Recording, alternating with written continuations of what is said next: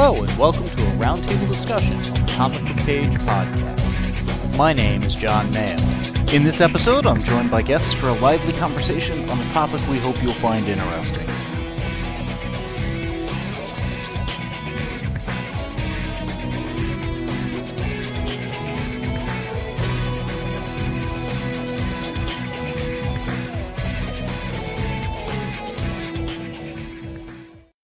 In this roundtable discussion, I'm joined once again by my sister Kay Kellam. How you doing? I'm good. How are you? Doing good.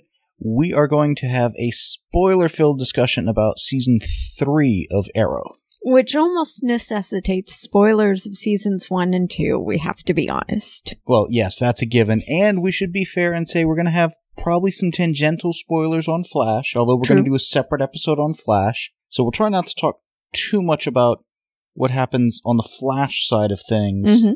Uh, we'll talk mainly about what happens in Arrow, and wouldn't surprise me if we have a little bit of, of uh, stuff to say about the upcoming either Legends of Tomorrow, Mhm. that's spinning out of the Arrow universe, and or Supergirl, True. uh, which you know we've seen the uh, you've seen the trailer for that, right?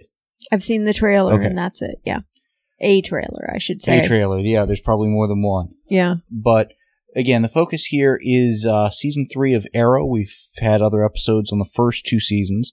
Uh, I think we're big fans of the show. I think that's safe to say. Yeah, definitely. This is, in my opinion, it's probably of all of these Marvel DC shows on the air right now, I'd say it's got the highest level of writing, in my opinion, because once again, all of those scenes from now three years ago, I guess, they lined up basically chronologically. They made their own storyline. They could have been their own separate movie taking place in Hong Kong. And yet within each episode, they served that episode. They were a relevant flashback to it. I think this writing team goes in with a game plan for the season, Mm-hmm. a very strong game plan, and then manages to execute on it really well. Yeah.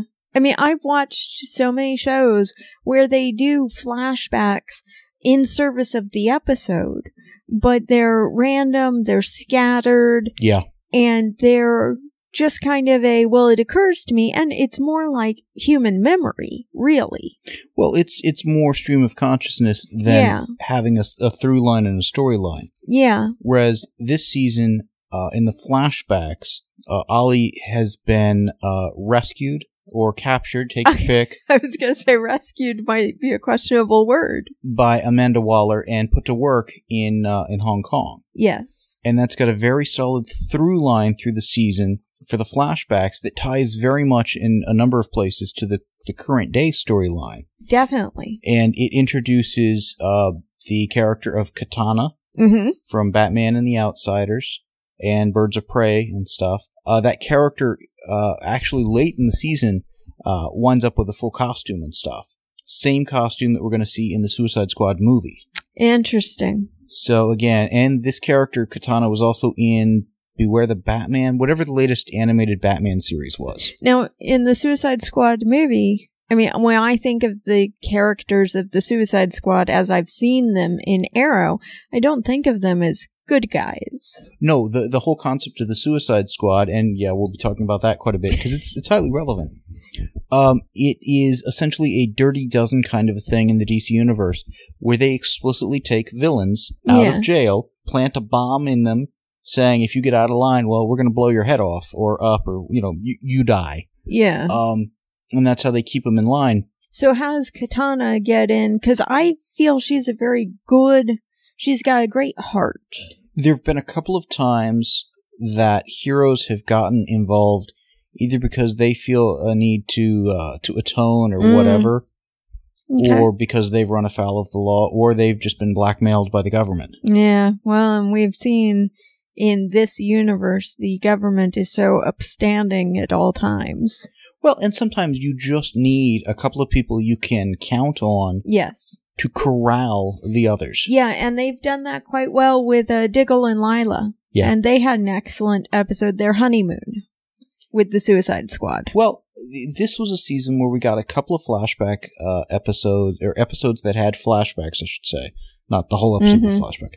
on other characters. Yes. A great one, and I think the one you were talking about on Deadshot's background, Yes. kind of giving him a solid arc. As I think they're kind of writing him out of the series so he can go be played by I think Will Smith in uh, the Suicide Squad movie.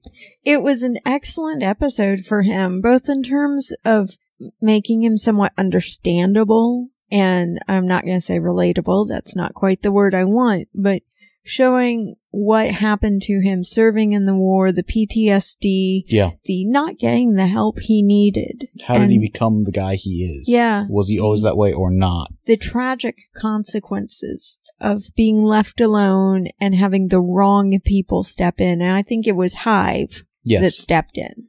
Well, and it was one of those cases where the present day part of the storyline was a really good story, It was. and the the flashbacks really tied into that story. Yeah. And I didn't care that they didn't follow the through line of the, the, the flashbacks for the rest of the season. Yeah. Another one that was that way was when we really learn a lot more about Felicity. And I loved that they titled that episode The Secret Origin of Felicity Smoak. Yes, yeah, I thought it was.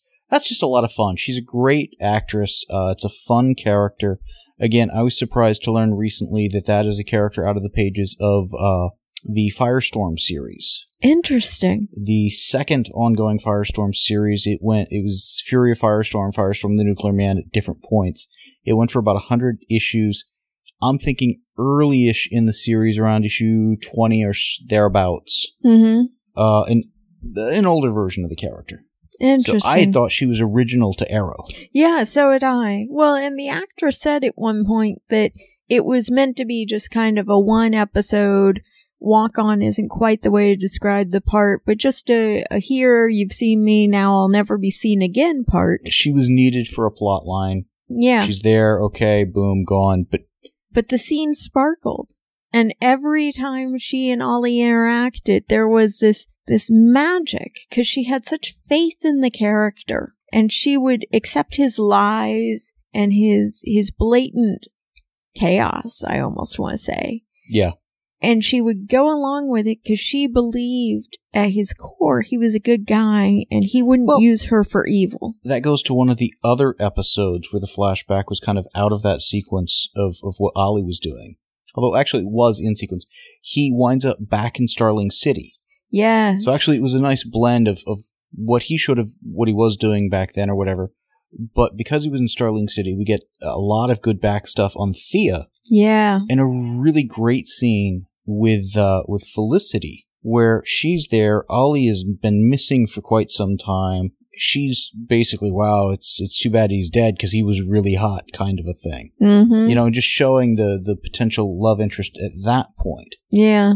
But uh, this, and they worked Tommy into two episodes this season. it was yeah, great to see Tommy again. Again, that's uh, that actor does a great job. mm-hmm. Killing him off really moved the story forward, Mm-hmm. but pulling him in the way they did in the flashbacks always a lot of fun. Mm-hmm.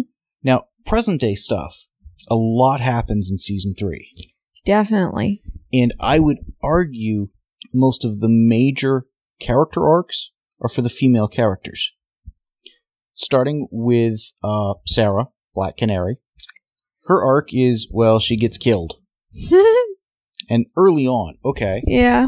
that triggers uh, Laurel's arc of going from my sister is dead to becoming Black Canary over the season. Yeah. getting trained by various people and stuff like that. The other arc was Thea, where she's gone off with Malcolm.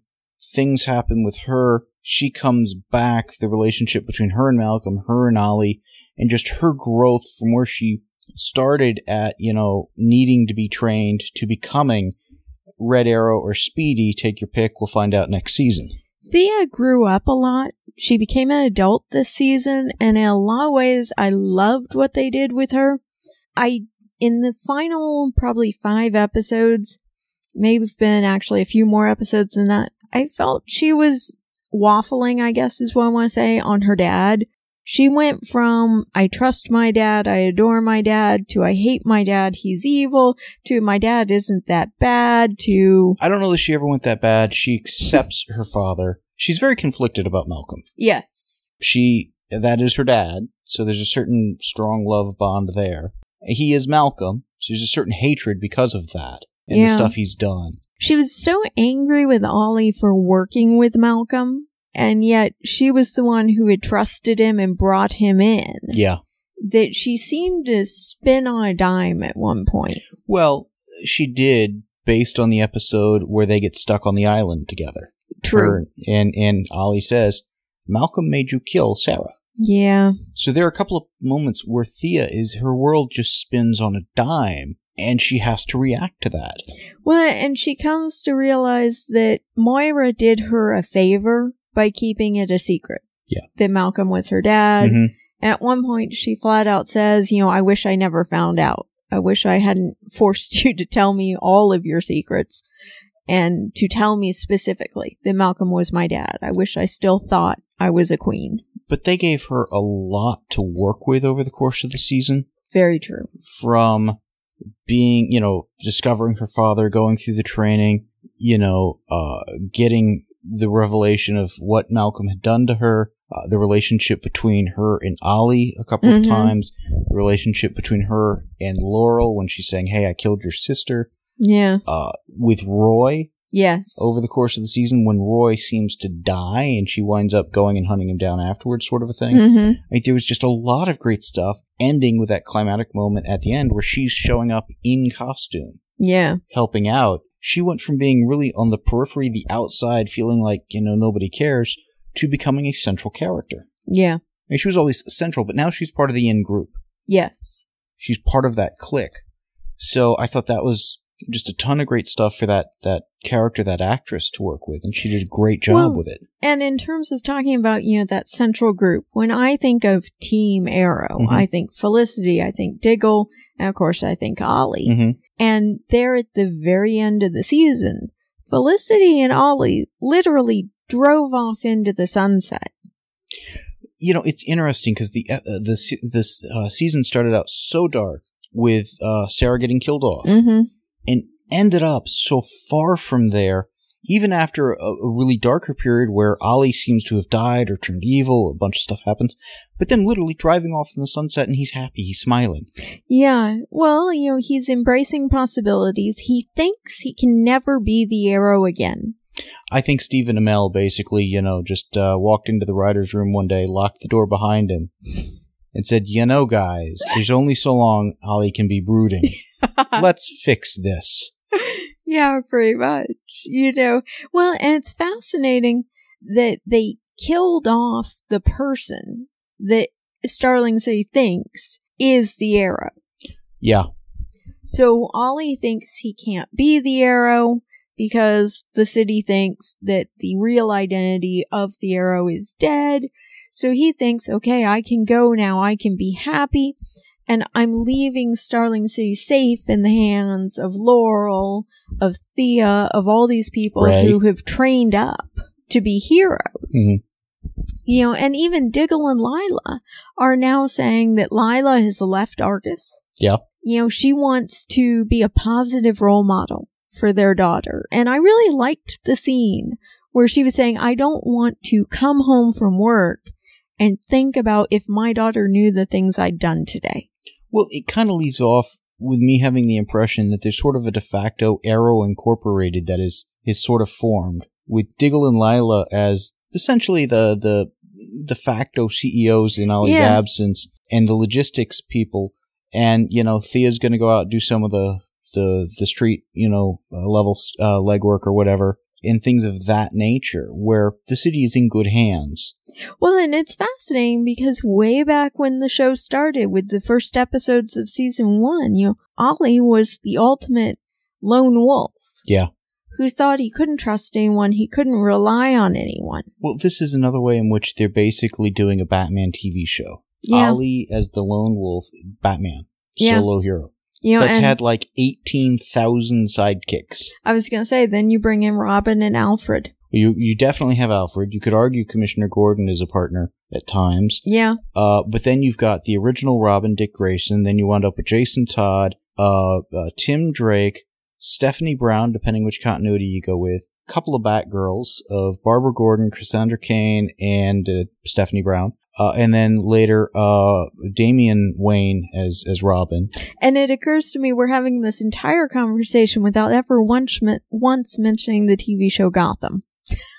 well, because Gotham's not about Batman; it's about Very Gotham. true. Very true. And But- that's what I like about that show. I think Arrow has shown that you could actually do a, a legitimate Batman show.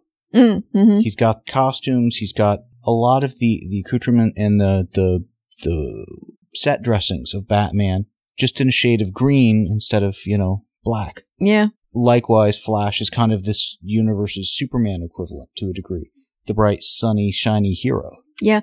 Well, and I asked you when we got to the end of watching the two shows if you had an opinion on why Flash had, it seemed like about a million more viewers Mhm. on average than Arrow. And that was the comment you made to me. Flash was a more bright, sunny, upbeat show than It's a Arrow. more feel good show, whereas there's a bit more of a brooding aspect with Arrow. But the way they leave the season off opens the door to having a happier go lucky, hmm you know, Oliver Queen and Arrow.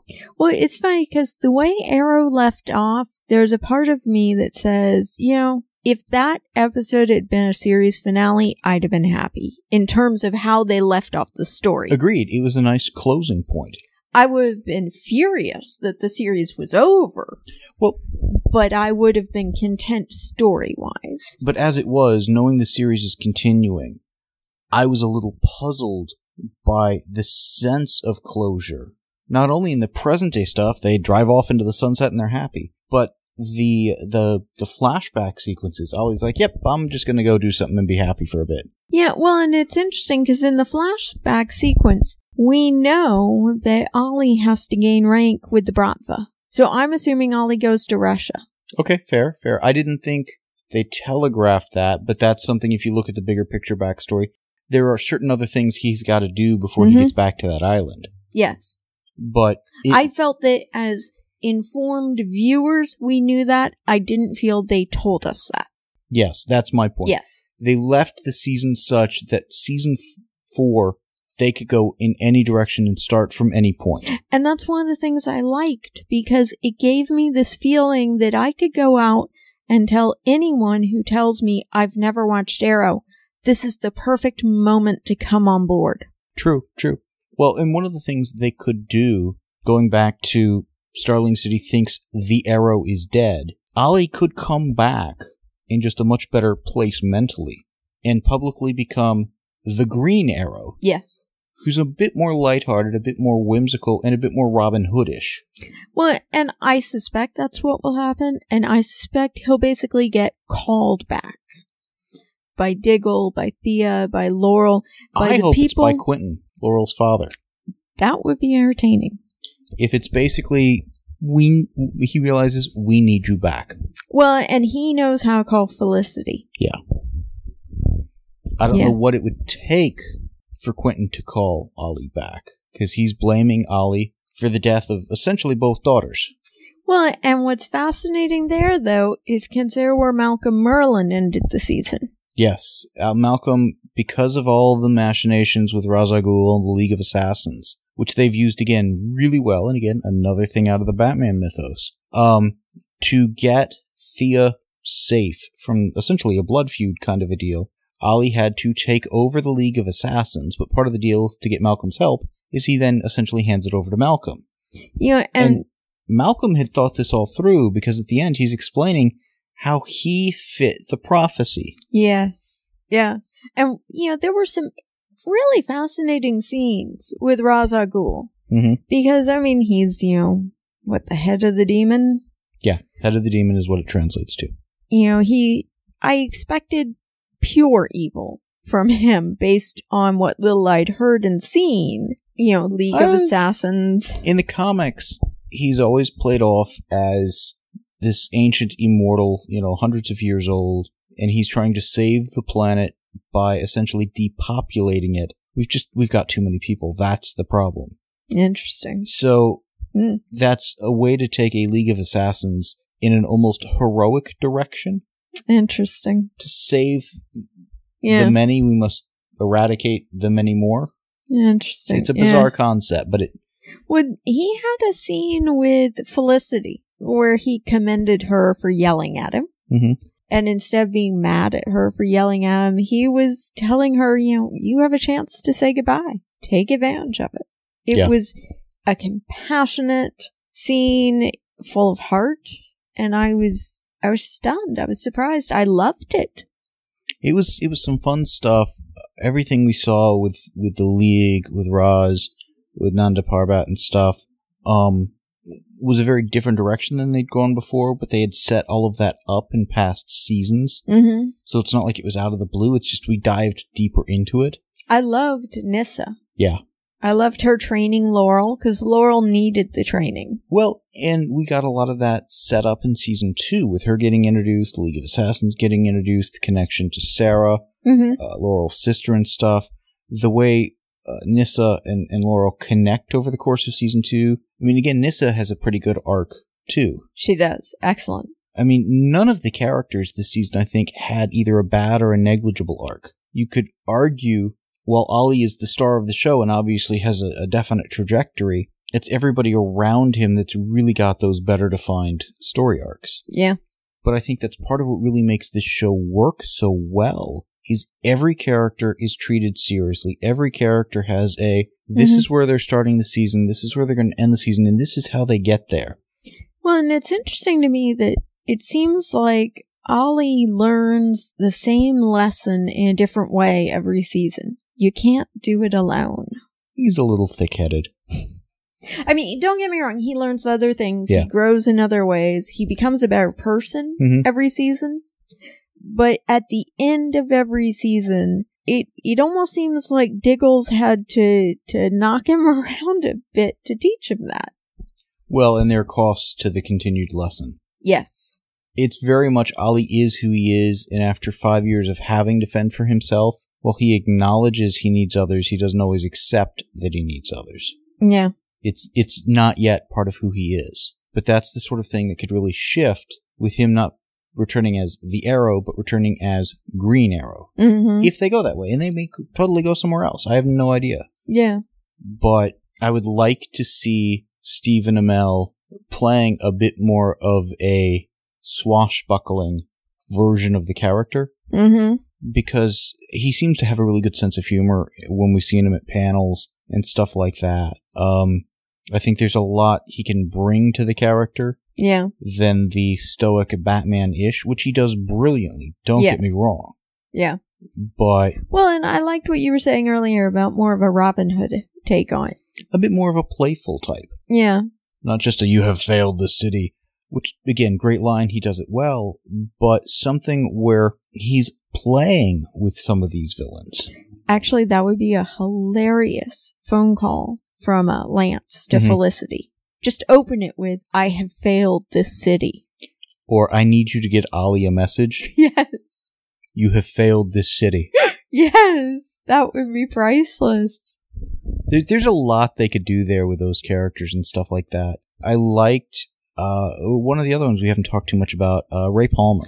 I was just about to ask you how you felt about his arc through the season. They bring him in as taking over uh, uh Queen Consolidated. And again, that was again major arc Mm-hmm. through the season, both for Ray, for the relationship with Felicity, how she starts to work for him, all that stuff.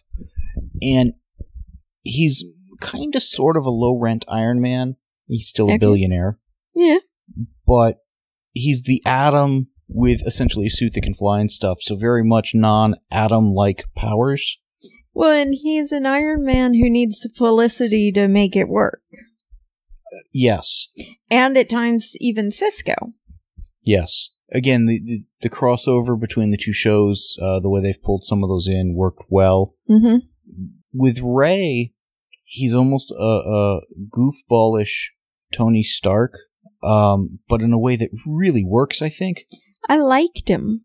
I was I forget if it was Sam or somebody. Somebody posted on the forum how they thought um, that actor whose name Brandon Routh. Brandon Routh, thank you, I was blanking on it, had been demoted from Superman to the Atom. And And- I don't see it that way at all. No. And again, I forget who said that on the forum, and I see uh, Superman. This is this is the Atom, and the Atom. This is a, a lower tier character Mm. in terms of power set, whatever. But he's a lot more fun, eccentric, quirky, Mm-hmm. and pairing him up with Felicity really worked. Mm-hmm. And I thought when those two were on Flash, hmm brilliant episode. And then the way he grew, just some of the stuff with at one point he's he's exercising at Queen Consolidated. Felicity walks in. I think he's doing the salmon ladder. And she's like, "Oh my god, I have a type." Yes. Cuz she's like he's just like Ollie. Yeah. Yeah. Well, and what you were saying about is it demotion? You know, when I think of Superman, I think of so many other actors. Well, When The- I think of the Atom, no one comes to mind. the fact of the matter is, uh Henry Cavill uh in the last movie has has already taken over the role. Mm-hmm. it's not like Brandon Routh got thrown out of it to get this or you know something Yeah. of that sort. They went in a different direction on the movies. He's adding a lot to the Mhm. show. Mm-hmm. He's going to be one of the ones on uh, Legends of Tomorrow. Yeah, and uh, you know, with him, where they ended the season, you know, I can see where people were speculating. You know, he died; it was an explosion. But knowing the character's name and knowing he's been calling himself the Atom for weeks and weeks and weeks, I'm like, uh, no. and I loved uh when he needed the injection of the nano. The nanobots or whatever. Yeah, Nanites. I was like, that that was pretty cool because that plays to me into They've done a lot to set up miniaturization's a big thing with him. He gets it, that kind of a deal. mm-hmm. But I also think he introduced a heroic sense of humor yes. or that opens the door to Ollie being a little more, I don't want to say whimsical, but funny. Yeah. Well, and I loved Felicity in the Atom suit. hmm Oh, yes. At the end, when Ray can't go save Ollie because he's trying to save the city, and Felicity not accepting that because it's Ollie. Mm-hmm. And, and Ray, I mean, it happens all off screen, but does the right things. Mm-hmm. He, he does both Yeah. by saying, okay, let's suit you up, let's get you out there, kind of a deal. Yeah. and just he trusts Felicity. He's already lost Felicity to Oliver, but he's okay with that. Mm-hmm. Maybe not overjoyed by it, but no, but he's a good person. He's got a great heart, and he's got the heart of a hero. yeah. I thought he added a lot. Um, if they had decided to spin him off into his own series, Mm-hmm. if they could have gotten a surrounding group of characters around him that were appropriate, I'd watch that. Well, and the graphic I've seen for Legends of Tomorrow, he's the one that's front and center. Okay. I And- believe that because he's out of those actors. Well, again, they've set a lot of things up between the two different shows Mhm. for, for League of Tomorrow. More of it on, or Legend, sorry, uh, uh, more of it on Flash than Arrow. Mm-hmm. And that surprised me. Well, we got Heatwave, Captain Cold, uh, and we'll talk about this when we get to do the Flash episode. But the the teaser for uh, for Hawk Girl, Yes. and they also set up uh, Firestorm over there. Mhm. um, and mentioned uh, uh, Rip Hunter. Yes. So really, about the only character coming in from the Arrow side of things is the Atom. and uh, Kay Lots. Oh, you're right, Caity Lotz. Uh, Sarah, uh, who was Black Canary and will be White Canary. Mm-hmm. But two versus what six? Yeah, and that really, I don't know why I had it in my head that Arrow would be launching the other show. Well, I don't know which one it comes out of. It's a spin-off of both, but since Yeah. Arrow spun off Flash, it's it's the Arrowverse Yeah. so to speak.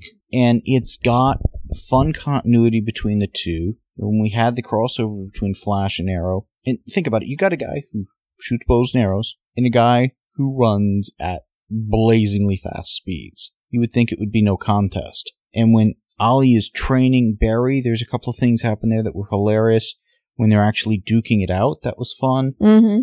they make the two play well together. And again, a very Batman Superman ish. One's the the the guy of the night, and the other's the daytime hero, kind of bright and Mhm. sunny. It's they make it work well. Well, and I loved when Laurel pulled Cisco aside. I didn't like that she took him into an interrogation room That was on the Flash episode. with a mirror. Was it? Yeah. Okay. Because what happened Yes, during the course right. of the season, we got behind on various shows. So we'd been doing pretty good on watching them almost in Mhm. parallel. Hit, I guess, the, the mid season break, got behind, wound up trying to stay current on Flash. Mm-hmm. Because for my money, well, Arrow, I would agree, is written better. I just like Flash better.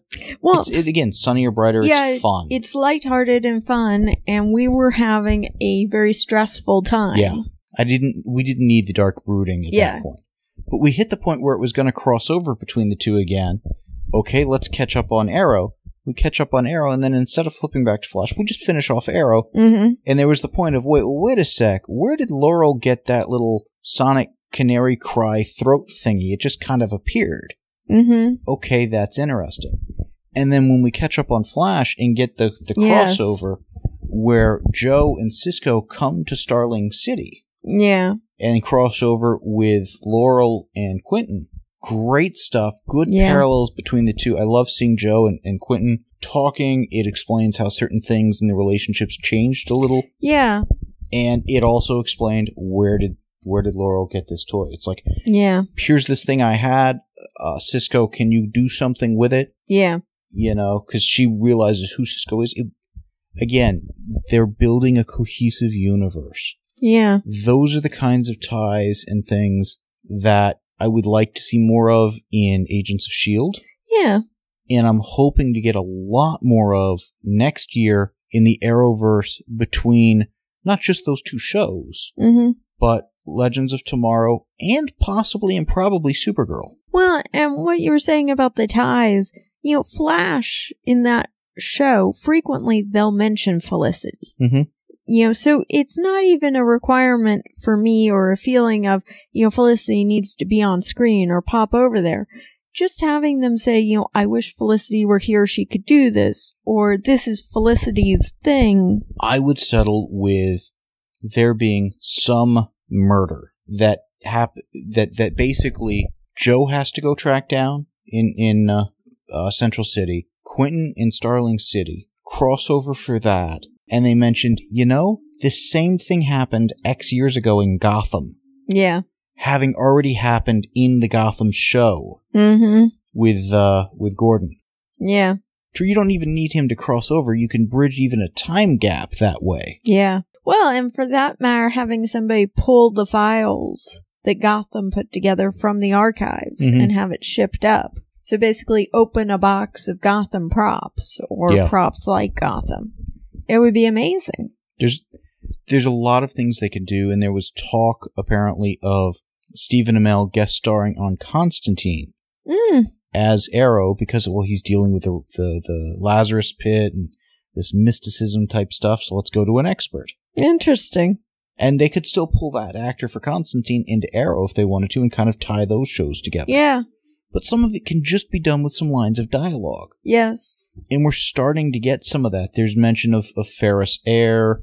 Mm-hmm. They're missing a pilot, some stuff like that. mm-hmm. So, in the next season of Arrow, what I would like to see more seeds, possibly even eventually an appearance of Green Lantern. Mm. Green Arrow, Green Lantern, those were a thing. And he'd be a perfect bridge character with Flash. Mm. But the other one I'd like to see is I'd like to see them explore, have something happen at one of the major uh, history museums in Starling with a new, you know, uh, uh, museum curator of Carter Hall, Hawkman. Oh, interesting. This was a character they brought in on Smallville. It was played by Michael Shanks.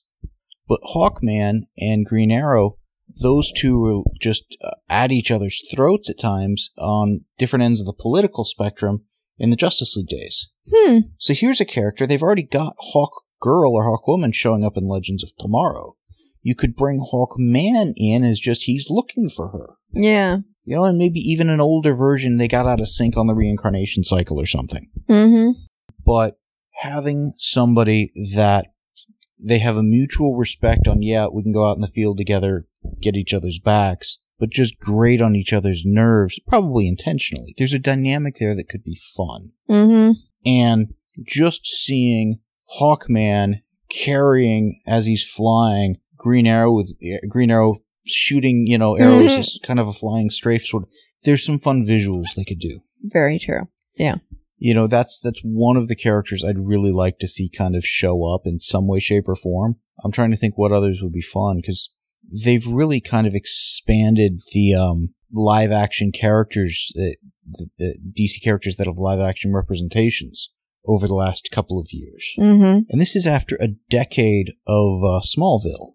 I still want to see Justin Hartley, who played Green Arrow on Smallville, show up as a you know uh, an imposter for Ollie. That would be hilarious. Uh, interestingly enough, he has been on Mistresses on ABC. He was on season two last Okay. season and should be uh, this summer, starting up real soon on season three.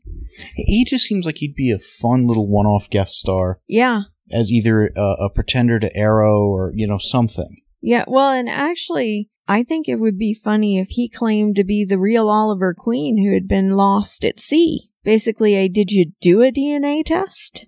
or even a flashback to while Ollie has gone off from Hong Kong to wherever at that point was claiming to be. Yeah. That would be priceless. I mean, there's there's a lot they could do, Yeah, he's a good actor. um, and just kind of juxtaposing the two, Yeah. you know, um, or if there's some other way that forces him to pair up with Ollie in in costumes or whatever. Mm-hmm. I don't know. It'd just be fun. I, I'd like to see them sort of acknowledge stuff that had happened in Smallville, but I'm not saying in continuity because I see that as a very different Yeah. continuity. But there's a lot of people thinking that, uh, seeming to, to, to treat Arrow like it originated all of this cross continuity and stuff like that. Whereas I think it downplays the huge impact that a decade of Smallville had on getting this show on the air. I can see that. Yeah. I mean, I don't want to downplay what Stephen Amell and the people on this show have done. No, but it's kind of a one two punch. Yeah. Neither would be as strong without the other. Well, it's after a decade of, of, of Smallville, different direction for Arrow made perfect sense. And there's some strong similarities and, and draws between the two. I mean, Luthor Manor from Smallville is uh, Queen Manor, Mm-hmm. you know, which I just find funny. But tying it into a, an even, you know, continuing to grow the DC television universe that they've got and acknowledge again that there have been other shows in the past, much like how Flash is done by having the uh, original TV Flash of John Wesley Shipp in it. Yeah, which is very cool. So it's it's already kind of in the DNA of, of these people doing the shows. Yeah. And I'd like to see them at least acknowledge Gotham City exists. Do that, great. That's enough of a tie-in for me. I'm happy. You know, if they can play in with Supergirl, great. They're doing some fun stuff. They're really showing that live action heroes, including a modern day Robin Hood like Green Arrow, you could actually tell some damn good stories. Yeah. Well, and I just love the the strength of the friendships that they've created among these characters. Mhm. Cuz these are very just well-drawn, deep, fascinating people. Well, there are relationship arcs, ups and downs in those relationships, twists and turns, Mhm. and it's not just did we defeat the bad guy. yeah. To what lengths are these people willing to go for each other and why? Mhm. And when they thought Ollie was gone, each one having to figure out why am I doing this? And that was great evolution for each character. Yeah. Mhm. There's a sophistication to the writing, a depth to the characters that you don't see in every other show out there. Well, and it was interesting because somebody put to Ollie basically, and I think it was Felicity. It was.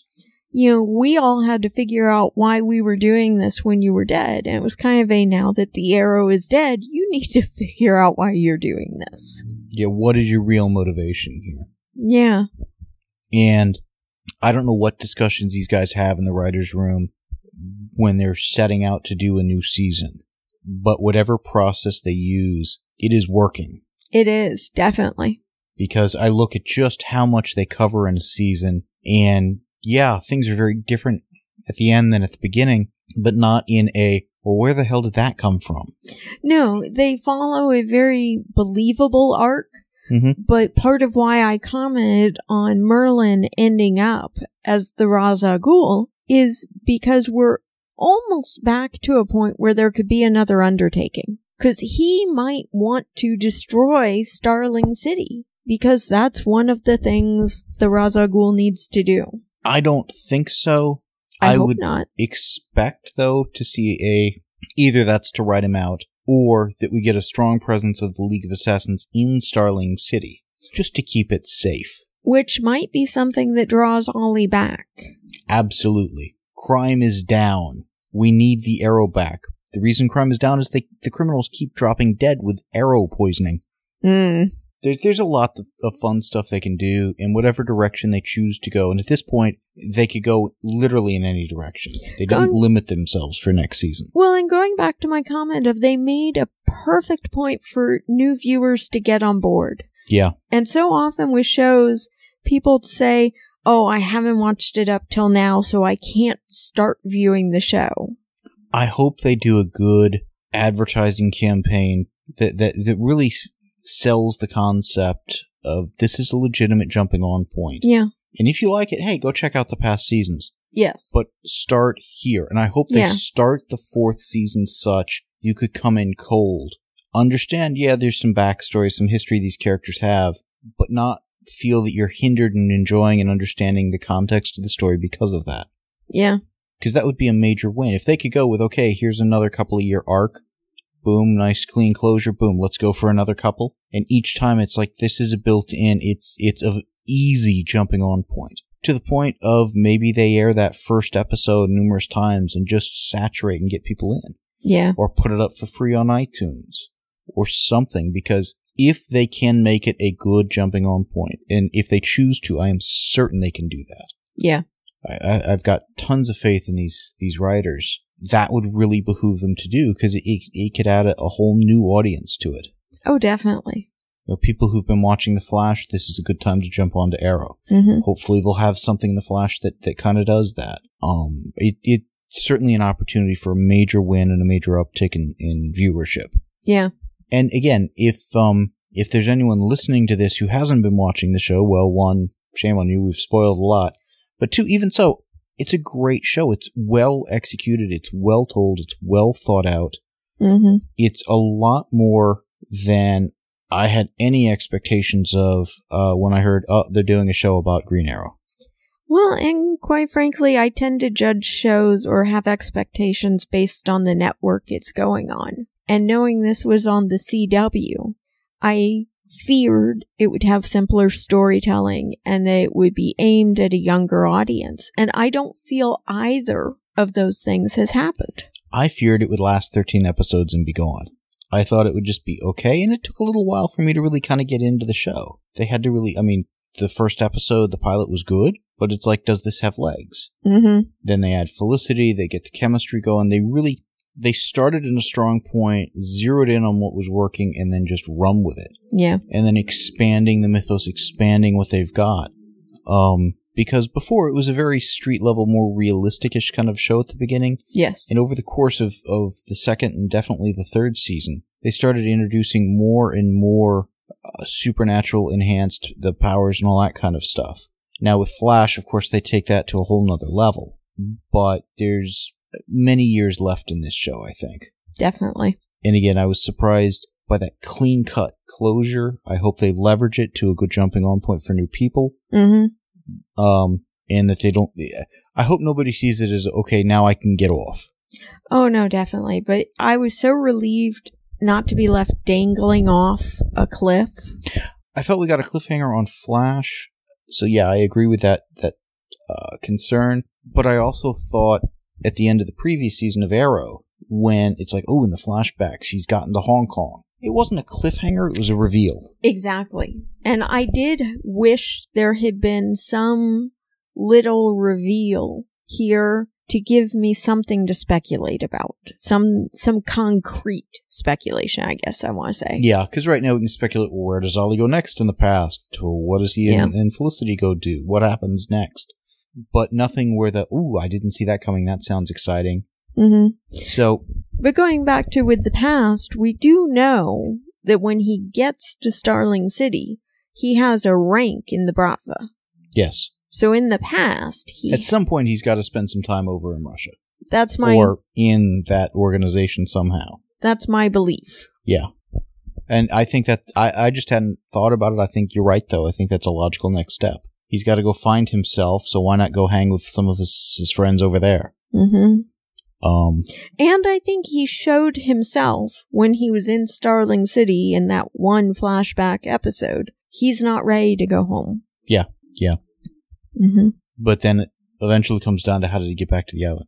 There's a lot of questions that they've set up but not telegraphed, Mm-hmm. and that's an interesting uh, place for them to be. It's it's again a show I highly recommend. Out of all the comic shows out there right now that I've been watching, so that takes iZombie, Constantine, the second half of, of Gotham out of the mix. Um, this is a, a solid number two, just a hair behind Flash.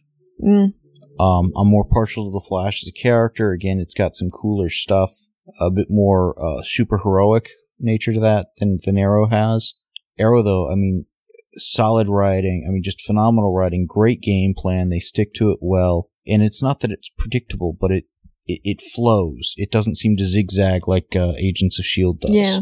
Yeah. So highly recommend it. Uh, first two seasons are out on DVD. Third season should be out on DVD before too long. And again, that's what's really starting a, what is an incredibly strong uh, television universe for DC. And I, I attribute that as much to the writers, but also to Stephen Amell himself. Yeah. Because I think behind the scenes, he's doing a lot to kind of champion these shows, these other actors, Mm-hmm. and to really put a, a public face on all of this stuff, mm-hmm. uh, and a very, very fan friendly face. Well, and when we saw David Ramsey up at C2E2, Mhm. I was very impressed with when somebody asked him a question and he was saying, well, you know, in the comic books, this happens and that happens. And I'm not actually going to tell you and spoil next season, but I will tell you that if you've read the comic books, you have some idea what we're considering. And I thought, you know, that, that's a really great way to not spoil it, but to say we're versed in the comic books. We're paying attention to the heritage. We respect the source material. Yeah, I loved it. Everything I've gotten from the various uh, people from the show that we've seen at panels, because we've seen David Ramsey, we've seen Stephen Amell, we've seen um, Katie Cassidy. Katie Cassidy. Have we seen any of the others? Those are the ones that come to mind. Those are the ones that come to mind. I don't think we've seen any of the others. Anyways, they're always very good about not spoiling upcoming stuff, hmm being very respectful to the fans, the, the love of the material, the, the respectful about the source material, about the writing. Um, and some of that is, uh, it's just the professional thing to do as an actor. Mm. But some of it is also, they seem, they seem genuine about it. Mm-hmm. Mm-hmm. Um, and particularly like Stephen Amell goes almost out of his way, it seems like, to be really polite to the fans. Oh, I like that shirt. Hey, you know, you look good in that costume. You Mm-hmm. Acknowledging the people out there. Well, and when Stephen Amell wanted to do uh, t-shirts to raise money for charity, Mhm. he asked the fans to design the shirt. He asked the fans to vote on the top designs. He asked the fans to help him pick between five charities he'd vetted. Of which charity do you want us to support with which of your designs that you selected? He seems very much in terms of uh, trying to empower the fans and give back. Yeah. I mean, he raised over a million dollars with that first shirt design. He's now on a second shirt campaign with this word he created, sinceriously. And, you know, it, it's about do something with sincerity, do it seriously, put good karma out into the world. hmm And he's raising money for two charities with that one, and he sold over 65,000 shirts. You know, as far as coining a word, sin seriously. That's not the meaning I thought it had. I'm glad you explained that. Thank you. he does seem to be using this opportunity of having the role of, of Oliver Queen and Arrow to really just step up as a person. hmm And uh, all the stuff I've seen uh, firsthand or heard about or whatever, um, I'm I'm impressed. Yeah. He's doing stuff that in the course of 10 years on Smallville, I don't know that Tom Welling ever did.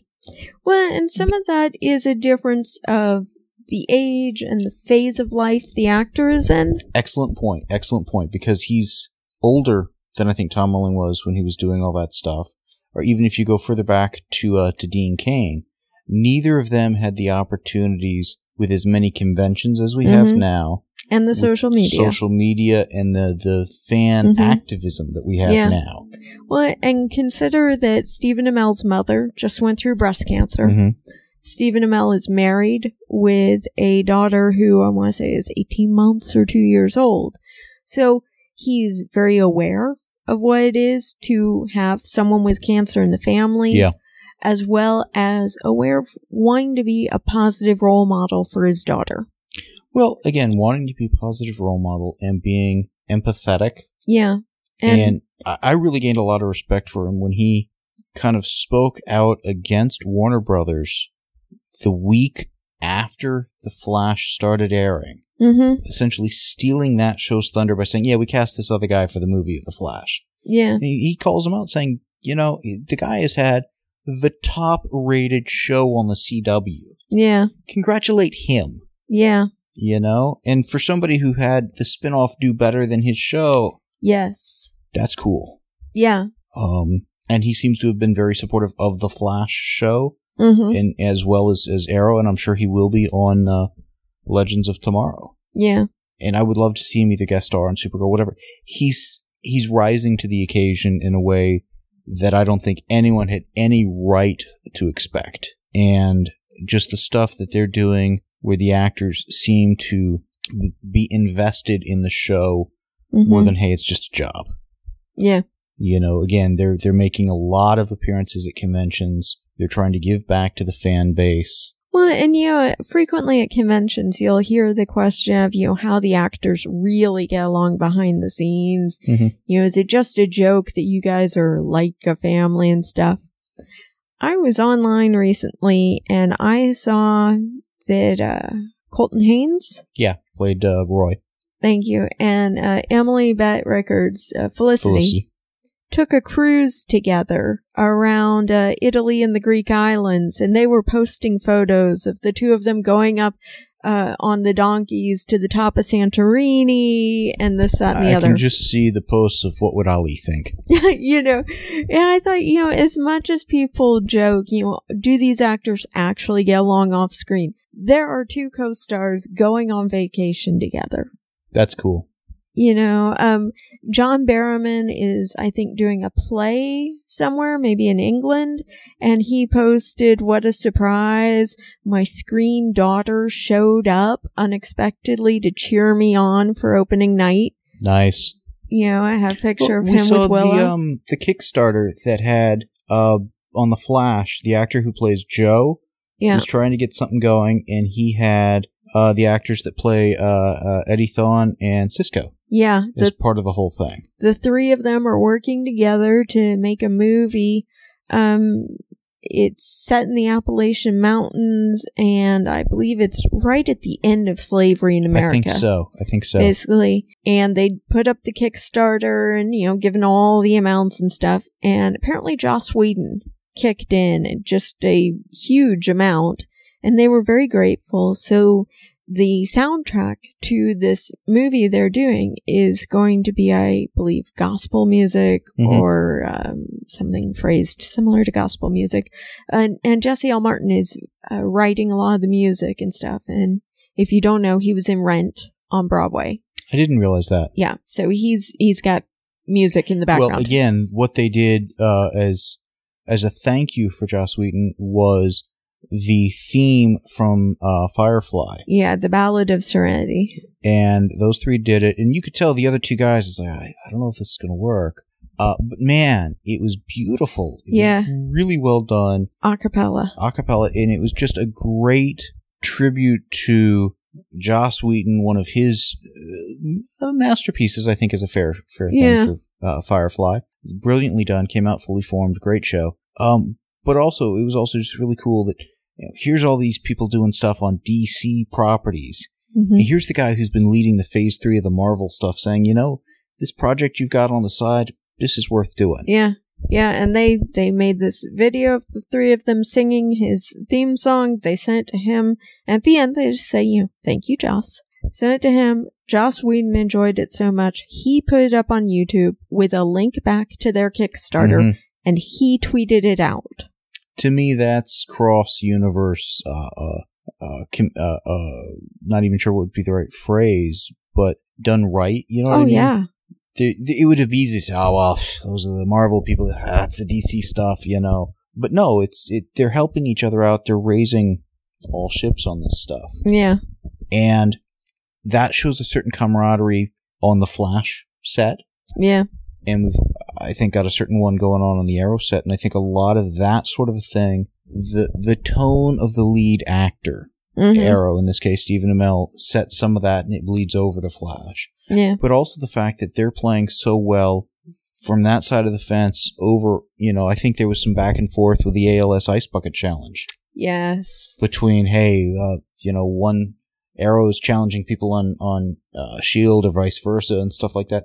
That's just cool yeah, it's it's a small world and both shows are, are helping build a potential audience for all of the other shows of this sort. hmm Witness the fact we went from Arrow to Arrow and Shield to Arrow, Shield, Flash, Gotham, you know, and just on and on. Yeah. Zombie, all this other stuff.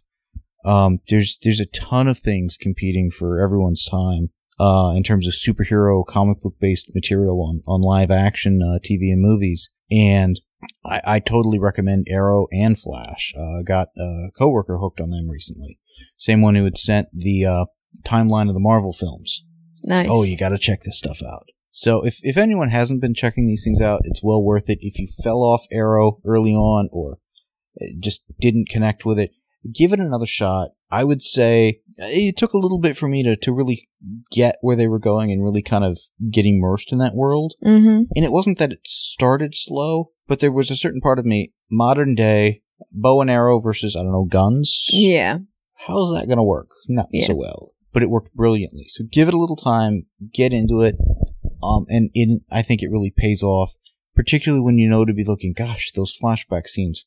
They're a two-hour movie over the course of a season. hmm Well, and this season really had a strong Amanda Waller Argus Yeah, plot going on, and uh, yeah, I liked.